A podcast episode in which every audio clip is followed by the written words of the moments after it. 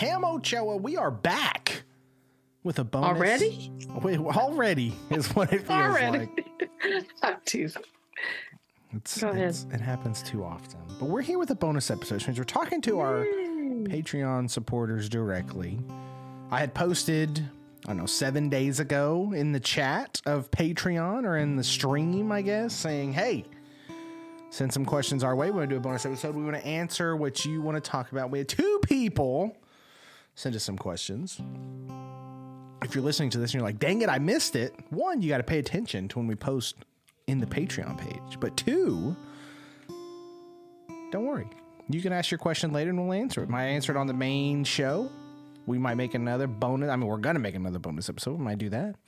You never know. It might be something we want to jump into. Like we're going to jump into these two questions. And honestly, now that I'm thinking about it show, these two questions actually complement each other. Mm-hmm. So I think let's do Rebecca's first, and then we'll transition to Courtney's. Okay. All I think Rebecca's question is going to be, I think it's going to lend itself to offering Courtney maybe some solutions to the problem she's having. All right. So let's jump into this. First of all, Rebecca says, I would love to hear a conversation that includes suggestions on how to foster and build a positive culture of literacy.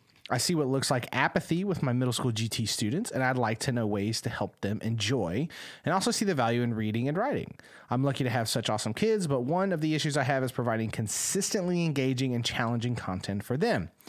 GT, as we have said many a times, is your bread and butter. It's literally a part of what you've studied. You've worked with GT kids mm-hmm. for longer than I've been alive. at least it, I don't almost. know if it's longer than you've been alive. It may be longer than you've been teaching. but it's this is this is your thing. But I feel like you know, and I taught. Um, I never had like a full GT class, but I taught GT kids, and I've you know I've gone to our the the GT trainings and stuff. I love teaching GT kids because I think they're one of the most misunderstood groups. In fact, Teach Me Teacher, I believe it's episode two or three was my episode on GT kids. Uh, with Is my- that right? With my academic coach John Bowles at the time, um, and he taught me a lot about working with those kids, and that's that's still today a really popular episode. A lot of season one isn't very popular because it was older and the audio wasn't as good, but that one still ticks along. Um, and I think it's because a lot of people have those questions because I think GT kids are misunderstood.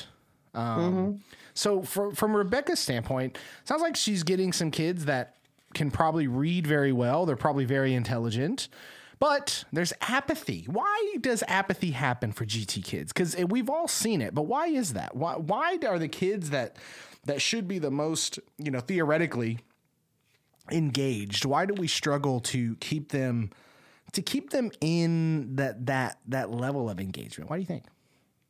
Well, sometimes it's not really apathy. It's the fact that they don't want to. It it might be difficult, and they they don't want to have any kind of failure. So they put a lot of pressure on themselves, and so sometimes they don't do so they so they don't have to struggle and nobody can see their struggle. In other words, they don't know how to work through things. That's that's one issue. Another issue when I actually taught full GT classes and the kids had never been in a full GT class before, um, I found issue was they have been passed on. That that those are the kids who are getting left behind a lot of the times. We end up struggle uh, working with these struggling students, and we put all of our time, energy, emphasis, and it maybe even money into these students that are struggling. In the meantime, we're we've got the attitude. Not everybody, but uh, education in general. I'm just using something very broad here. And I know it's not, I know that may not be a good thing, but that's what I'm doing. So, um, but painting it with broad strokes, you're sitting there with teachers who are like, and principals, etc. Uh, they'll be okay. I don't really need to work with them because they're going to pass that test. I don't have to work with them.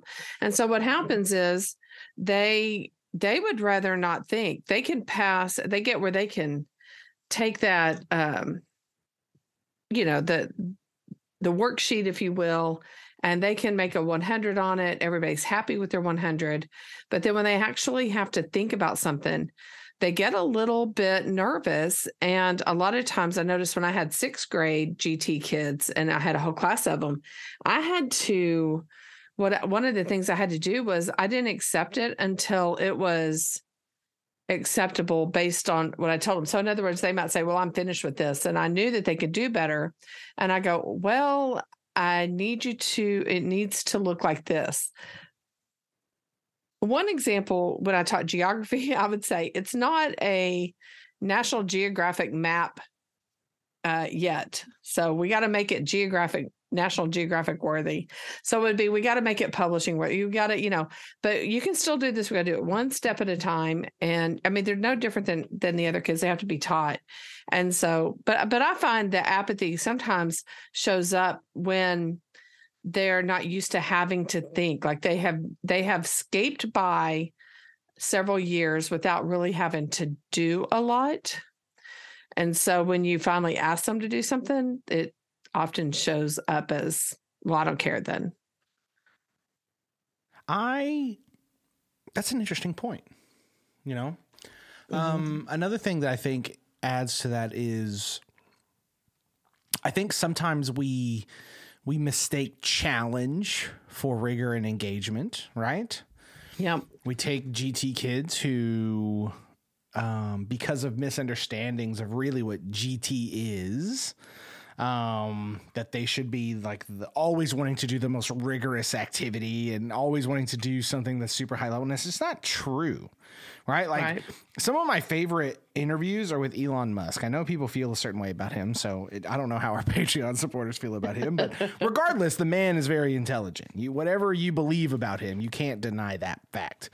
But right. when he talks about how he thinks about like engineering problems and system problems. Like I've listened to him on different podcasts and stuff where he really just kind of breaks down the way he thinks about something and all that. Honestly, he's he's just being it's just really creative and inventive and trying to find easy solutions to complicated problems, right?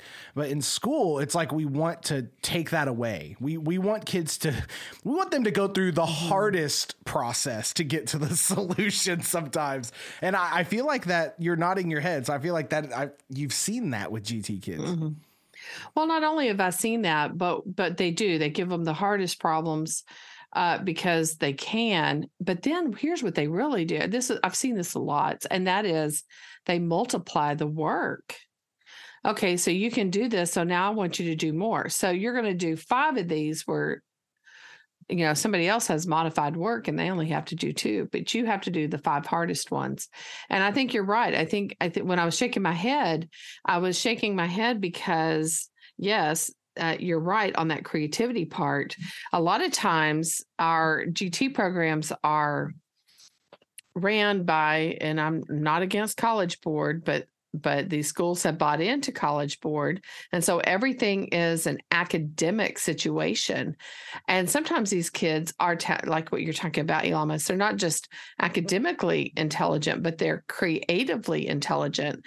And we take creativity out of the classroom really fast because of these tests and things that we have to do and you know we we talked about this i think the other day you know all of the demands and everything that are on these teachers and the gt kids are they're they're sometimes our goofiest misbehaved most misbehaved student because you know they're bored or like i already expressed another situation and um but we've just flat out taken creativity out of it. And then when we try to put it back in, they can't because they haven't been trained and they don't see the value in it because our system's not set up to see the value in it.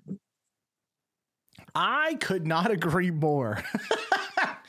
That's my love language right there. Is just talking about the lack of respect, I guess might be the term for creativity in schools. Um, it's it's it's my biggest proponent of whenever we talk about stuff, um, and this actually connects to Courtney's question a little bit, which is why I'm glad we started with Rebecca's um, talking about you know fostering a love for all of this. You know, it, to to get to the question, but to also connect to your point is I think that's really the key, right? Is we know Rebecca's a great educator.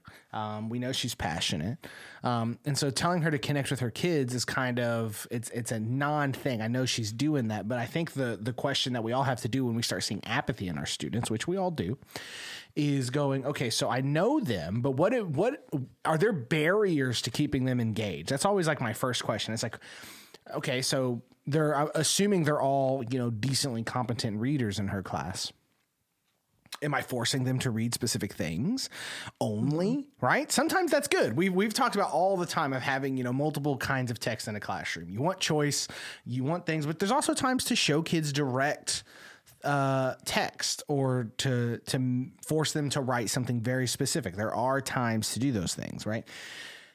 But is are those being in are those being uh, implemented too much? Are you robbing control in terms of trying to push them a lot more? Because I one of the things that i found um, and this we've talked about the student before on the podcast uh, you had a kid last year who ended up coming to my class um, because he had some type of issue. I don't even remember what it was. But he liked you more than me. That's all it was. Well, and now he's like, I think I know who you're talking about. If that's the case, he now has our partner because you know she moved up to the uh-huh. eighth grade, uh-huh. and so he. I went in there the other day and I said hello to him, and he goes. I'm still not talking to you because you're not Chastain. but since Chastain's not here, I'll talk to Miss Burton. I mean, that's exactly. Are we, ta- are, we, are we talking about the kid who wanted to write a novel? Yes. Yes. Okay. I know exactly who you're talking about. and that's exactly what he told me. And I said, you know what? And then I asked him, get this. I said, so are you still writing that novel? And he goes, no, nah, I lost interest in that. Now I'm writing something else because, and then he told me, you know, the new genre, the new specific thing. So he's still writing. He's just writing something different now. And he's decided he was using too much of something. And then he decided, uh, too much, I guess, fantasy. So now he's decided to be a little more in the real world or something like that. Anyway, he gave me this whole long thing, but he doesn't like me because I'm not you, and that hasn't changed, Miss changed Miss Ochoa. But since Chastain's not here, I have to have Miss Burton. So Miss Burton, I'll talk to you today. Lord. And that's exactly what he did. So no, it all has to do with I'm not you. well, with that said, he so the way I kind of got him to do a lot, he ended up becoming one of the best writers I had that year. Um, yeah, truly, truly, he really did. But he, uh, he, I, I let him do that for a long time, even past when I probably should have. Um, mm-hmm. And then I just started going, oh, hey, what do you what do you think about like this chunk? What if you made this into something else, or what if you wrote about that? And so I kind of fed, I let him have that freedom, but eventually, you know, to, a lot of these kids are so creative, whatever they end up petering out, right? They're just like they have like right. this really passion for something, and sometimes you just gotta let it happen because if you try to, the moment you try to like stop it, um, mm-hmm. inorganically, it be now it's a power struggle, and now they're like, well, I'm gonna keep doing it regardless of what you think, right? right. And so sometimes you just gotta be, you just gotta outweigh them because they're gonna get tired of it. They're kids, they don't know what they love, they don't like. They're very few will be that obsessive to where they'll continue it forever and ever and ever. Mm-hmm. So I think that is also a strategy to engagement is meet them where they're at. If they're really focused on something, then try to tie it into what you're doing. Try to do that, and then eventually, when you gain their trust, um, start moving a little bit along. Now I know Rebecca. this is later in the year, so she's seeing apathy at this point in the year. Um, I think the conversation is just a little bit different than that. You know, I, th- I think everyone's apathetic at this point in the year, honestly. I don't, I think teachers are, I think students are, I think, you know, uh, principals are. I think everyone is just like, all right, we're you're in, you're in the home stretch. Testing season is abound. Uh, uh, that's There's, it right there. Testing season. Yeah, and uh, you know it, you just can't. It's hard to do that, but it's also you just have to. I I feel like with apathy, you kind of have to trust the process that we all get apathetic. Like I've made the I've I've said this before, and you always uh vibe me a little bit when I say it on the show is you know sometimes I don't want to jump on the podcast right like it's just what? there's there's times when I'm like you know what I don't want to talk for an hour about something I just want to go sit on my couch and be distracted but the show yeah. must go on as Queen says okay as the great Freddie right. Mercury sings the show the show must, must go, go on. on. and yeah. so I think that's the case with with apathetic students too. Is yeah, it's like let's talk about that. Why are we apathetic? Like, even having that conversation is like, hey, I know you're being, I know you're not really into this right now. What is it that's not connecting? Like, I, I don't know. Have you ever had that conversation with kids to see what they say? Yeah. Yeah. I mean, um, as I, you know, I have this um, one student right now that I think I told you he writes about math. If, if, if it's about, it's only about math. Um, and so we're trying to write a story, but what does he want to write about? Math. And I'm like, okay. So how and and I know that. And I'm like, well, what if you write a create a character who's similar to yourself that loves math and put them in a problem that they've got to solve? And he goes, I can do that. And then he started writing a story. Um, he's the one who his informational essay was over algebra. So, you know, that's that's just how he is. I've I've had another. I, I try to find out exactly what, like you're saying. I, I want to know what makes them tick. So they're like sitting there. They don't want to do anything. Okay, so what do you want to do? What do you want to do? Because he, and and I explained to him, I have to make sure that you can pass this test. Okay. So, kind of like Linda Rief, you mentioned this when she talked to you in your podcast, you know, and that was give me a good faith effort. I think that was Linda, wasn't it? Give me a good faith effort. And once you give me that good faith effort, then you can go work on the thing you want to do. That's one way to do it. Um, but what if you took their their topic and figured out a way to help them write about the topic that they're really into, but in the genre that you need? Um, and that's kind of what I like to do. Um, so that that's what I do, and so I'm pretty open about that. And so a lot again going back to t- everybody knows that I love to list and going back to that list for me my creativity is how can I create a list that's going to engage them and it's usually things like what do you want to learn what do you have a strong opinion about and what would make your day to day you know whatever it is what what is the one thing that you wish you could do? You know anything like that. So you could it, it, doesn't matter what it is. You could what are the hobbies that you like to do? What are you thinking about today? List all the things you're thinking about today. It doesn't matter. Be creative with your list and and try to create lists that match your situation. If if i want my kids to write a story um, then what they do is they create my list is create names come up with the the a name. Here's another thing too I'm, I'm just now thinking about this. You you say it like this create a list of names but try to think of names that you don't think anybody else will ever think of. And the minute you challenge them that way then then you've got them uh, there's a uh, Delisle, Jim Delisle, and some people like him, some people don't. It just depends on what I like him. Um, he's the one that he likes to talk about what parents uh, and and how to help parents with GT kids. But I actually got to see him in action one time, and he said the way he challenged the kids is he would say, "Go ahead and write your story, but write it without," and he would take a letter out. You can't have the letter E in there and then that would challenge them. And so sometimes you might have a kid that that would destroy but sometimes that kid who likes a challenge you know say mm. okay go ahead and write your essay but let's write it without using a word that has a word that ends in e. Now they got to work with their language a little bit. So i mean it, it's just stuff like that you got to kind of you kind of have to be creative with how you challenge the students but you challenge them but you don't challenge them by making it so difficult like that rigor you're talking about you know you want it to be something that meets them where they are i like what you said there well, I, know, I might have said too much. No, you're know. good. Uh, well, you kind of hit on the last piece of her question, which I think is good before we kind of move over to Courtney, which is, you know, she says she's just having trouble she's having issues providing consistently engaging and challenging content for them. I think that's an interesting phrase because what I would instantly ask Rebecca is, okay, so what do you think is challenging content for them, right? Yeah, yeah. What what is challenging by your definition? Are you talking about just difficulty? Like I have there's a great interview um and I need you to remind me to link this. You probably won't unless we post this this weekend, which hopefully we will. But I need you to remind me to link. There's an interview from the author David Foster Wallace Um, he wrote the book Infinite Jest. Um, he was a great essayist. Um, he ended up committing suicide uh, a long time ago, but there's an interview, um, I think, with what's his name? Who's that great interviewer guy? Charlie something? Oh, Charlie Rose. Yeah, I think I think it's Charlie Rose, if I remember correctly.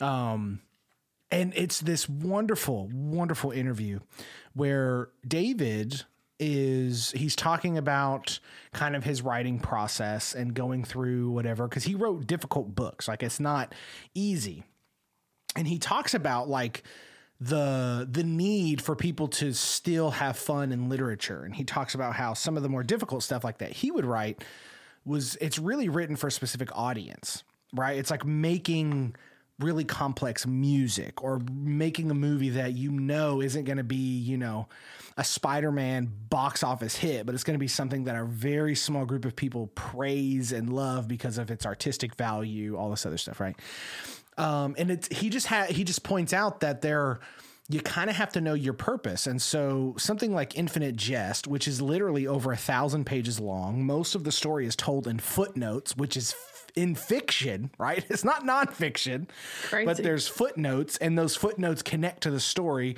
And some of the footnotes and some of the sentences literally last multiple pages, like one sentence that lasts like 10 pages, right? It's not an easy thing to read. And in fact, I've never read the whole book if I'm going to be completely honest, because it's such a challenge. It's my it's one of my like goals to really go through the whole thing. But regardless, he, I think that's a really good example and that interview's example of him talking about how there's difficult and then there's fun and then there's kind of this spectrum in between. Because for me sometimes i really love reading a difficult text. Like i was at barnes and noble the other day uh, waiting on my phone to get repaired. And so i walked over to barnes and noble and i just hung out and i picked up great expectations which are my favorite novels of all time probably top three.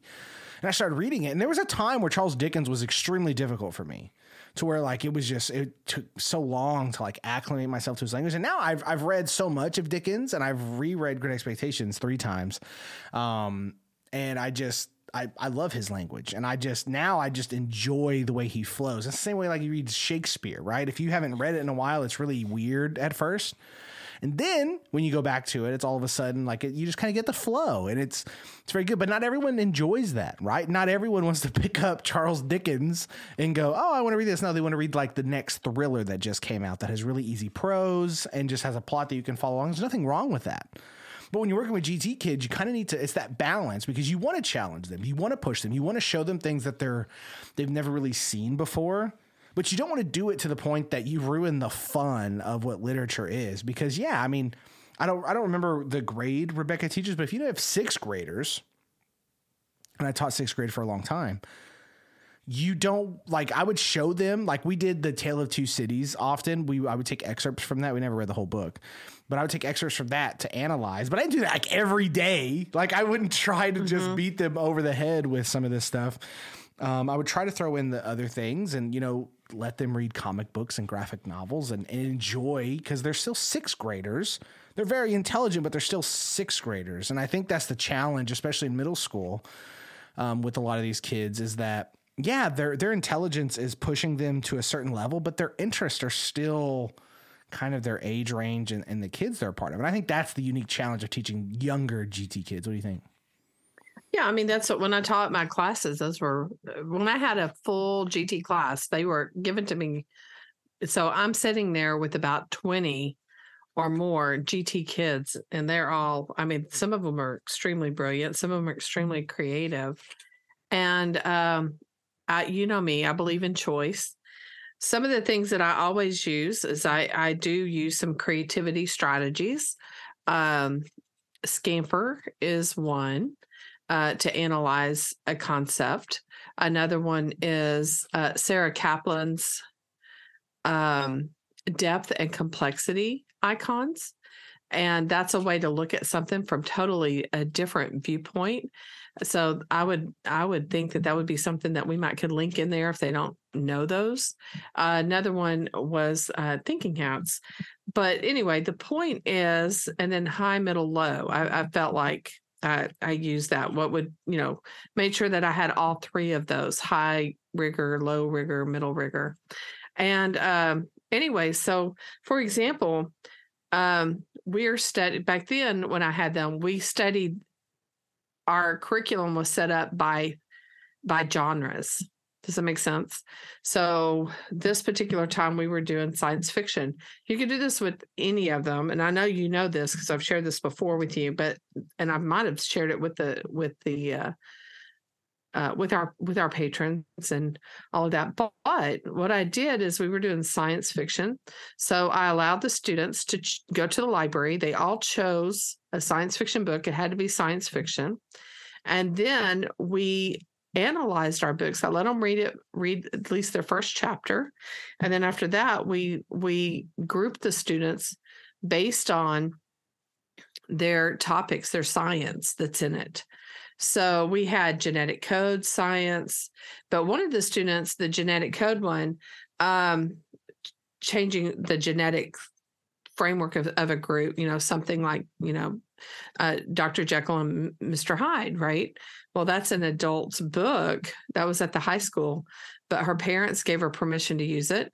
Uh, and so she we we got it from the high school with the permission of her parents because it was a little you know higher level but she could read it and so what she did is she and another person who i can't remember what theirs was but dealt with genetic codes they took out uh, the genes and what it would take in order to recreate a, another being and uh, they created this whole entire display about the science that's in the science fiction. Well, I had another group that did time travel and they researched, ended up researching Einstein's theory of relativity and this idea of going through, and these were sixth graders. And they created this whole thing. So what I ended up having them do is they created these presentations, and one side of the presentation had to analyze the the literature that they read, and the other one had to analyze the science that was in the science fiction, the actual science, the theories and stuff like that. And so then we created a fair, if you will, and everybody. Um, so so it was kind of like a science fair and and uh, we had people come and and they presented their information. So that's what we did and i mean i think i had 100% participation and they worked in pairs and um, it was pretty cool. So they each had two different books and then so it the way they, they would do these trifolds back then you know because we really didn't have all the computers but they had the trifolds so the two outside parts of the trifold were the books and the analysis of their books and then the science in the middle that combined the two books that's how the two books connected was the type of science so we had time travel we had space we had um, relativity, you know, those kinds of things. So it's yeah. pretty cool. I mean, it was fascinating. We had one do the wrinkle in time. That was the relativity one. Do you really have wormholes and things like that? Are they real? I hate that book, so, by the way. I, well, that was one, one, but the kids chose the books. Does that make I sense? Know, I'm just saying, I don't, I'm not a fan. But, just wanted to put that Yeah. But anyway, that's how I worked with them. And, and, uh, but I use those other strategies because I gave them those other things. So when they had to think about everything, they used Sarah Kaplan's a depth and complexity icons to help them know if they've thought about it all the way around. So those are things that I that I've done. Anyway, um, and then you know, then of course they had to write about it. Always make them write about it. So they had to write an explanation. They had to write their speech. So that's their informational text right there. And you know what? I'm so glad you said writing because this is what Courtney mm-hmm. is talking about today. Exactly. So let's transition. Rebecca, if let's we didn't do. answer your question well, respond and we'll follow up. We promise. Mm-hmm. Hopefully mm-hmm. we covered or at least got your your thoughts going in the right direction. But let's go to Courtney. She says, yeah. I know y'all have hit this already, but you can yep. you please revisit the STAAR extended constructed sure. response? Third to fifth graders are expected to write slash type an essay from scratch yes, in are. response to an informational text. You're testifying over there, Ochoa. We just finished our Amen. argument. getting my uh, getting my fifth graders to write an argument essay with my continued support, graphic organizers, anchor charts, models, and other resources was difficult enough. I hate what this is doing to my teaching, but I feel like it's time to drill and kill the five paragraph essay structure since that's what the state considers a five. Help and happy spring break. It is a happy spring break. We are adjusting. We're coming to the end of it, but we are still doing our thing. Ochoa, I know you have a thought about this already. I'm just going to pitch it to you. Does she need to be stressing about the five paragraph essay? I don't think she needs to be stressing on the fact that it has to have five. I looked at the rubric. Um, it says that the that in the rubric it, it mentions that the it has to have a central idea. I think no matter what, it has to have a central idea. It has to have an introduction and a conclusion, and then it needs to have a body. So, number one, I would just, I would take it, and I learned this from Dr. Carroll in her book, um, Authentic Strategies for High Stakes Test. And she took a, a paper and they folded the top down and then they folded the bottom up so it had three spots and there it is. There's your your introduction. You need to have a body and a conclusion. It gave it gives them a visual um, but but it can be different but it kind of gives them this idea that the that the introduction doesn't necessarily is not necessarily that long. The body uh, is longer. The conclusion is not that long. And then inside that, they wrote, um, you know, you you would kind of just on your paper you would you would talk about the fact that you have to have a controlling idea. If they do not have a controlling idea, they don't get graded. That's it. So the number one thing that she, I, if if I instead of drill and kill, but the one thing that I would work on at this point in time would be get that controlling idea down. No matter what, controlling idea. Every day we would do a controlling idea. Now, where they would get their controlling idea from at first is I would let them choose their own topics. What do you want to say about that topic? So that's for a list. What do you want to know more about? That's all I would do. What do you want to know more about? They give a list, and then now let's research, circle one of them, do some research on it, have them look it up, Okay. And then turn all their research over and then they write their controlling idea. What do they want to say about it? And then I would teach how to do a controlling idea. But really, I wouldn't make it a, a lot of people want to spend a lot of time at this level on this. You got to have a a controlling idea like like you have an ABC, if you will. You have uh, what it is you're talking about, um, what you want to say about it and then you have to say the because you know because this and this and they put their reasons in there. At this point in time they just need a controlling idea. I wouldn't spend my time figuring out how to do my reasons. A lot of people like to do that clawfoot um you know controlling idea thesis or whatever you want to call it. Um, i wouldn't i wouldn't do that. I would say something like um, clocks keep time. You know that mm-hmm. right there is a controlling idea. Then I go through and explain why they keep time and how that, you know, our uh, clocks. Uh, I don't know. I don't know why. I'm just looking at the clock all of a sudden. What, what's another? Give me a topic. I don't care. Just give me a topic. Um, a topic? Yeah, any kind of topic. Like, okay, you did great expectations. Yep. Pip, right? Sure. What's the theme of Pip? What would I want to? What would you want to know uh, and information about Pip? Depends on the part of the book that you're really. Well, I don't care which one. Just give me one.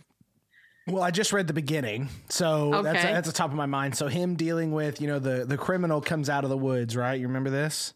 Uh huh. He's got oh, the yeah, ankle brace on. Oh, I love mm-hmm. it so mm-hmm. much. The descriptions of this of this criminal. It's literally. It's so. I could do a whole like f- 10 episode thing just on the first few chapters of that book. They're they're masterful. But but anyway, so that the the I don't know the topic. So I guess the how how does Pip's inner conflict appear in the opening chapters of the book? Like that'd be a good topic.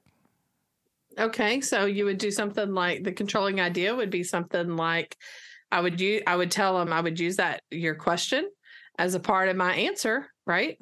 So it'd be the conflict that Pip, the internal conflict is what you said, right? The internal conflict that Pip has shows up at the beginning of the chapter when the criminal comes out of the woods and he is faced with good and evil. Interesting. I don't know. Well, that's actually wrong. Well, uh, that's the fun part, right? Is it doesn't. I think that's the also the other trick to this too. Is it's not even Mm-hmm. a trick. I think it's just writing. Is it's not about making a specific argument. It's about being able to write it in a way that you can defend it, right? Yeah, I think so. And then, but but it, of course, in the informational, I don't know exactly what they're going to ask. She said she just got finished an argument, uh, but informational could be how did the author use um, the convict to show internal conflict with Pip? Well, the author uh, Charles Dickens in Great Expectations showed that Pip. Um, was conflicted internally by blah blah blah. You know, I don't know. Uh, let me think of another one. Uh, figurative language. Uh, the author uses. Okay, let's do onom- onomatopoeia. What about um, Edgar Allan Poe? Of course, we're talking. About, what's okay? Let's do. Let's do this. Let's do the little engine that could. That's younger. All right. so, the little engine that could showed that uh, not giving up is the best way to be. Right. And so their response would be um, the uh, in the in the story the little engine that could the author showed that giving up is helps everybody okay they just have to make a comment and then now you have to show how did the author show that the author showed that by and then you just they start writing i don't know uh, am I, am I making it too simple i don't know i don't think so No, but they have to have a controlling idea. That's the one thing I would work on, no matter what. Well, and here's the thing. I think that there is there's some I, we get the, I mean this goes back to our the last episode that we posted today Mm-hmm. on the 17th is you know the sweating of the small stuff. You can sweat the small stuff in essays all day long. yeah I mean there's there's so many things and it's so easy to pick the fives or the fours whatever it is. Um and and go okay everyone needs to look like this. But when you read them it really it's just compelling writing. It's being able to take a single thought in a rough draft and articulate it as best as possible. That is literally what it is. And i think that you know to go back to one of my mentors uh she said that you know you don't teach non-writers how to write a, a, a standardized essay. You teach writers how to write a standardized essay.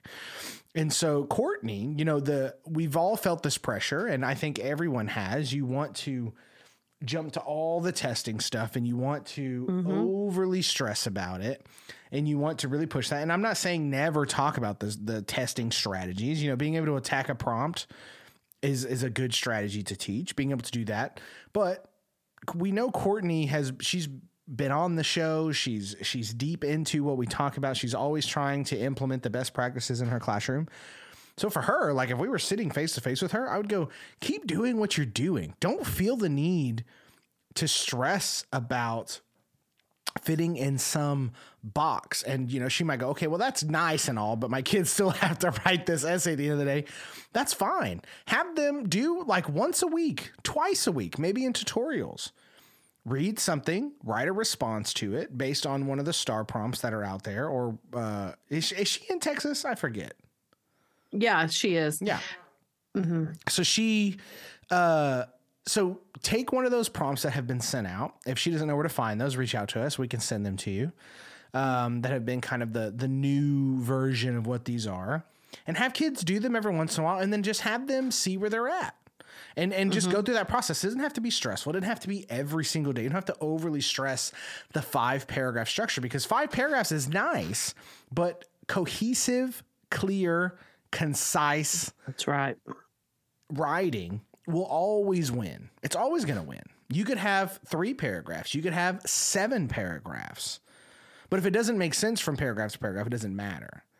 And you also have to keep in mind it's rough draft. So don't judge students' rough drafts against a draft that they might have been working on for three weeks and think that it's doom and gloom. Every once in a while, get a rough draft and go, okay, what is this? What do we do mm-hmm. on our first draft? And based your teaching decisions on that. You want to make sure that the data you're using is the data that you're trying to use to to drive instruction. So if you're talking about rough draft, which is what the test is, make sure you're using student rough drafts in order to find out what you want to teach. I don't know what do you think? Yeah, I think so. And then, but you know, like I found what you're talking about, and one of the examples here, it it pretty much the question reads something like this, uh, based on the article on paragraph seven on the article, um, it says why does the the character use something to build something else? So I mean, you're so they would say that controlling idea would be something like uh, that character used that uh, material to build, you know, whatever. I don't know if I need to say it because I don't know about copyright, so I'm not sure about that. So, but we can send it to people, the link. But anyway, then from there it says support answer with evidence from the article. So you have to have a main idea, you have to have an introduction, and then you have to have like at least one paragraph that um, uses textual evidence, right? So they have to find the textual evidence that proves what they want to say. And then they conclude it by, you know, it's really, and like you said, eh, they just need to do these periodically and uh, just check them out. I think I would show them, maybe even have them uh, grade it themselves. What do you think about that? Like have them, you know, like you grade one with them and then, you know, to set up a thing and then, then maybe uh, give them one or two here and there. And then they have to grade you know, like write one yourself and then have them graded. Or there's other ones that they have models and examples on the STAAR test um, testing site. So they could grade some of those, just kind of see, but have the kids kind of look at them. This is what a five looks like. Let them see what it looks like and then go from there. See if they can identify the introduction, see if they can identify the, um, what is it? The the the controlling idea see if they can identify the conclusion. And then just periodically have them look at it until they get better and better. I don't know. So i think it's important ochoa mm-hmm. as we reach not the end but the tail end of this conversation. Yeah. To mention how you know we were at well you're still there but we were both teaching at a struggling campus mm-hmm. where our we literally were faced with getting standardized scores up. That's what we had to do. There right. was there was no question. There was no debate. It had to happen, otherwise people yeah. are going to lose their jobs. Like that was. yeah. So From top to bottom. Yeah, mm-hmm. so we've lived this life, right? I lived it for a long mm-hmm. time there. You've done mm-hmm. it in different capacities. Um, mm-hmm. and then we did it, right? We we raised scores, we showed growth, we did all of this. Um, I still show that data today when I present because I think it's a testament to all the stuff we did. But a part of our strategy was drill and kill on specific skills, right? We did do that. We did take kids into tutorials and we worked on STAAR passages. Vocabulary. We worked on vocabulary. We worked on STAAR passages. Uh, mm-hmm. Analyzing what questions are really asking and the types of answers you get. We did all of that. Mm-hmm. But our lessons did not just become that. Right? That was for the most part, it was really targeted tutorials that we did with targeted groups of kids to get them to get those extra two to three questions correct, right? It mm-hmm. wasn't okay. So for six weeks, we're gonna have Star Wars and we're gonna battle and we're gonna, you know, do all of this mm-hmm. stuff. We didn't overplay it. We didn't overly stress about it. Heck, we didn't even overly stress actual test we gave them. Right? Like it was, yeah, we're doing a test tomorrow. like, and it was fine because we we worked on stuff every day. It was authentic. And then when we got close to test time, we just slowly tightened up their testing skills. It is a skill set to read a test. It absolutely mm-hmm. is. It, mm-hmm. But once you know it, you pretty much are set for life. Like some tests are different, right? You know, when you go, like SAT is always a shock for kids. You know, I'm thinking of that because of high school, but, um, and the ACT and all that stuff. But it's still a test. And once you understand how the test is written, what it's trying to do, the type of verbiage it does, you're fine. It's the same thing as a teacher content test. We've all taken those. Once you know what the questions are looking for, what like the the way the test is designed, it's all gravy. And so I think you you get that. Courtney has been getting her kids to write, to be engaged, do all of this stuff months and months and months. Right. don't stress because the test is coming up. It's all about just refining and getting that knowledge. What does it look like in a standardized mm-hmm. method? And I think it's okay to tell kids that. And I would do that because they, my students absolutely knew I hated standardized testing. I was very vocal about it. But I also held them to the standard. I said, it doesn't matter if I hate it or not, we're still judged on it, right? It doesn't matter if I hate watching my weight, but if I don't, I'll be obese and die of a heart attack in 20 years, right? Like I have to, mm-hmm. like, I, you know, there's things in life that you don't mm-hmm. like to do, but you still do because you have to, right? And that is one of the mm-hmm. pieces, at least in education today. So I think you have those conversations with kids, like, hey, I know this is, this is miserable, right? This is we we don't want to do this, but we're not going to get down about it. I'm going to teach y'all some strategies. We're going to practice this so it's not stressful. And you're going to go in, you're going to rock it, and you're going to be amazing. And kids, I think they respond to that honesty, right? It's not. I didn't just say, "Oh, I hate this. We have to do this. Okay, here's your work." It's I hate this, but hey, I'm going to help you get through this. I'm going to help this. I'm going to help you be as effective on this as humanly possible for where you're at. Right? That it's that's a that's a different strategy than just being miserable with kids. Mm-hmm. And so I think going through that process and for Courtney especially because she always she, always, she her fears that she's ruining the the the passion of reading and writing in her class with her students, right? This her most common questions she brings up is then don't keep those aspects and then tell your kids, hey, I know we have to do this. Let's work on it together. We'll do it two, three times a week, especially as we're getting closer to STAAR. You guys are gonna be great. We're gonna do this, and then I'm, we're still gonna do all the other great stuff that we do, and just teach them how it translates. Um, right. And I think I think she'll be in a good spot if she does that. Well, yeah. I mean, like that's kind of what I'm doing right now. I'm in the same boat. I mean, I've got to have my kids ready, and nobody knows what this.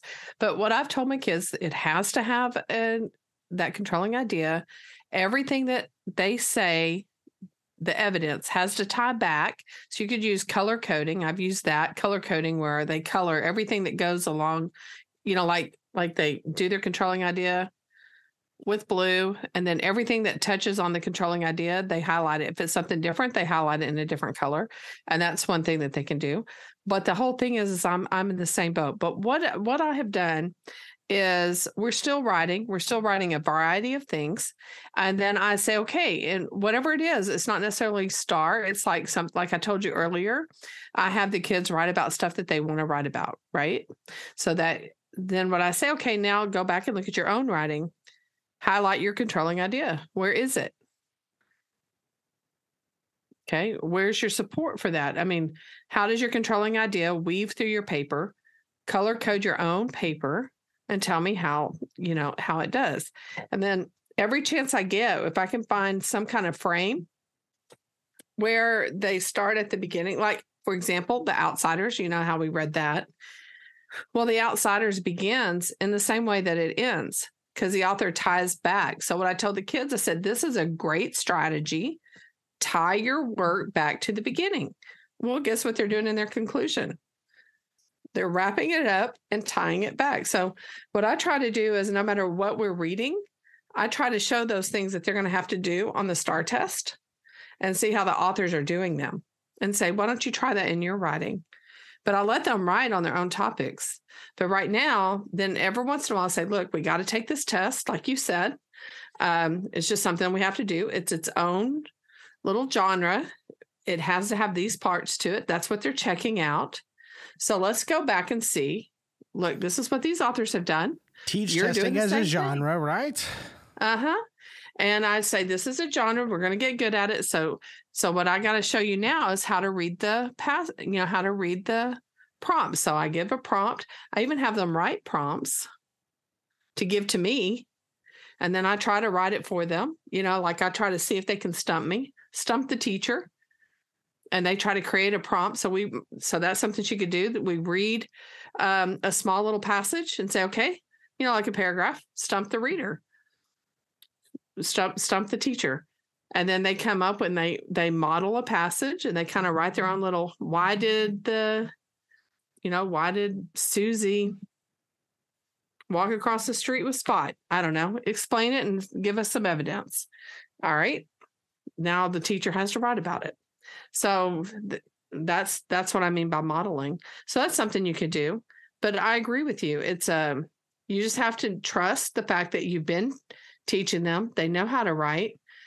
encourage them and let them know that they know how to write. Have them go back to some of their old writings that they've done throughout the year. Did you have a controlling idea? No. Well, if you did, what would it be? And have them revise and do things like that.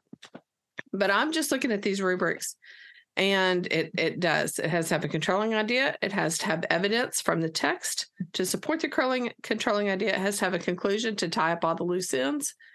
Frame it by tying it back to the beginning, and I think she'd be fine. And just show the kids where authors have done that. And I'm like you. I think it's just time to relax. Not, I mean, not relax in the sense that that um you still have to prepare them don't get me wrong but i mean don't get so stressed up over it that you that you feel like you have to drill and kill them so to speak because she used the words drill and kill. I just think that i would i would because the more uptight she gets the more uptight they're going to get. So i would just say here's what we're doing. You're going to be ready. Don't worry about it. We we got to write all of these things because we don't know what they're going to expect. Let's have fun what a beautiful end to a bonus episode. Ladies and gentlemen, that's Pamela Ochoa, Jacob Chastain. I never know how to end bonus episodes or start them. you always end on one of my comments. it's you know it, it, comes from years of teach me teacher. I just is that wait, what it is? Yes, I because I mean that's not true though because sometimes I'll have like a big like uh, stump speech and you'll go yep and then we'll end there. So that's true. That's true. I forgot about that. they, they've happened a few times. I would you probably close out more for sure, but that's I just feel more natural in doing that because it's like you know because it's because I'm always weighing the option because I see the timer on my end right because I'm doing the recording. Mm-hmm. And so when we're in podcasting phase, I'm watching it and I go, you know, I just weigh it uh, in terms of okay, are we deep into something? Do I want to take this to the next level, or we've kind of wrapped it up? I don't, I don't, I don't want to belabor a point, but I also don't want to end it too early. Anyway, but it doesn't matter.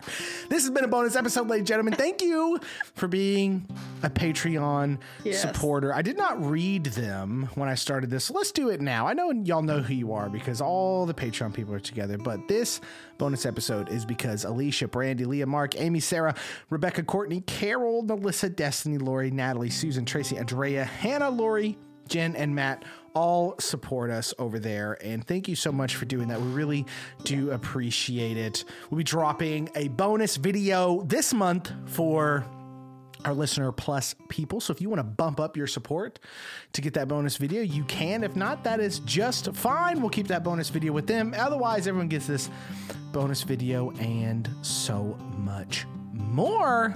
We try to do what we can, ladies and gentlemen. We are deep into March already, which is crazy to think about because we're about to be a summer again. And then another year. It is weird to think about that things go by so fast. Um, and I'm sure we're going to have a lot more to talk about soon. But with all that said, know that we are here for you.